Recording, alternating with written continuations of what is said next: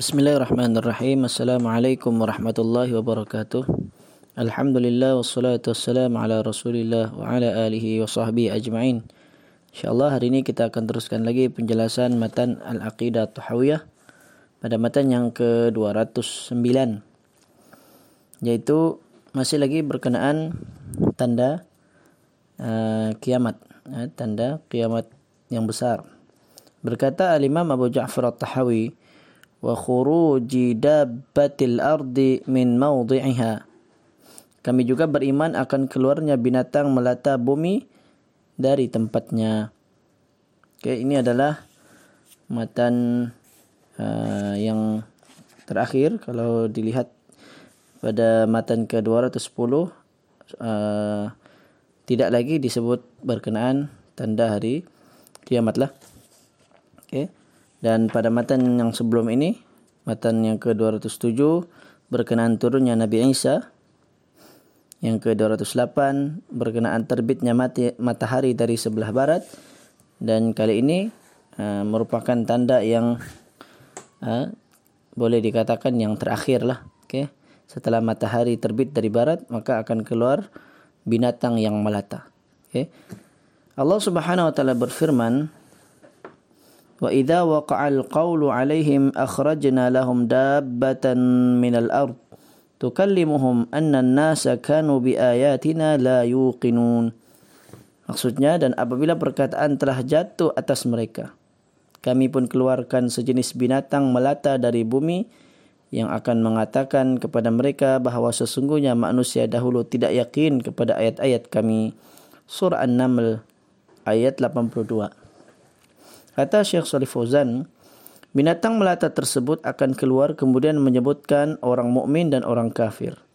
Ya. Seperti yang saya terangkan sebelum ini bahwa uh, selepas matahari terbit dari sebelah barat, kemudian akan ada binatang yang keluar, kemudian uh, akan ada api yang uh, mengumpulkan manusia. Nah, cuma dalam di dalam ini tidak dinyatakan. Kita boleh lihat dalam kitab antaranya Asyratis Sa'ah. Tanda yang paling terakhir sekali adalah keluarnya uh, api. Yang mana api itu akan menghimpunkan manusia seluruhnya uh, dari timur ke dari timur uh, ke barat dikumpulkan sehingga ke satu tempat. Kemudian setelah itu barulah uh, berlakunya uh, tiupan sangkakala. Okay. Dan sebelum api itu keluar akan ada binatang lah. Ah, binatang yang melata yang akan keluar. Ataupun boleh jadi juga ah, dia serentak. Ketika matahari keluar ketika api mengumpulkan manusia kemudian ketika itu ada pula apa ada binatang yang melata ini keluar. Wallahu alam yang mana satu tapi kalau dalam tanda asyaratis sa'ah uh, biasanya dinyatakan yang terakhir lah. Itu tanda api itu adalah yang terakhir.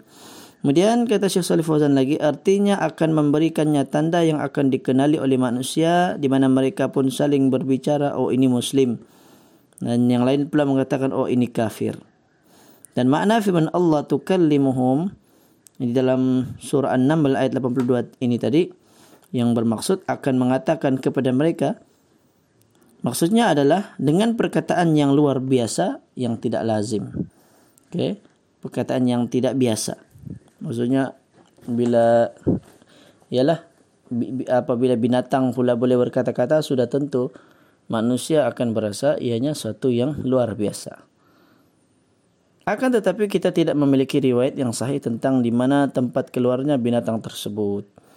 Okey, dalam kitab Asyratis Sa'ah Syekh Yusuf Eh, bin Abdullah bin Yusuf Al-Wabil rahimahullah beliau mengatakan ataupun membawakan ada beberapa pandangan ataupun beberapa hadis eh, cuma tidak pasti akan kesahihannya. Cuma dikatakanlah antaranya keluar di Mekah. Ada ataupun tempat-tempat yang berhampiran dengan Mekah keluarnya binatang tersebut hanya saja kata Syekh Salih Fauzan kita uh, hendaklah beriman terhadap akan keluarnya dari tempat yang hanya diketahui oleh yang maha mengetahui alam gaib dan alam nyata yakni Allah Subhanahu wa taala. Dan juga dalam surah An-Nahl ayat 82 Allah Subhanahu wa taala berfirman akhrajna lahum dabbatan minal ardi tukallimuhum. Kami keluarkan sejenis binatang melata dari bumi yang akan mengatakan kepada mereka. Okey maksudnya binatang itu akan bercakap kepada manusia pada ketika itu. Inilah merupakan tanda tanda kiamat yang terbesar sekali atau yang terakhir sekali. Ha, diiringi. Itulah tanda-tanda hari kiamat yang besar ini apabila keluar saja satu maka akan keluar yang kemudiannya dengan mengiringi tanda yang sebelumnya dengan begitu sangat cepat okay? dengan begitu sangat cepat sekali kita memohon kepada Allah Subhanahu wa taala agar diselamatkan uh, iman kita dan juga uh, ditetapkan iman kita dan mudah-mudahan kita terus istiqamah di dalam uh, menuntut ilmu ini kerana dengan ilmu yang kita pelajari dan kita amalkan mudah-mudahan menjadi bekalan buat kita di akhirat nanti dan menjadi cahaya petunjuk bagi kita di atas titian siratal mustaqim di akhirat nanti. Wallahu alam cukup dahulu untuk hari ini. Insyaallah kita akan sambung pada matan yang ke-210 uh, kerana matan yang ke-210 adalah berkaitan dengan dukun. Okey.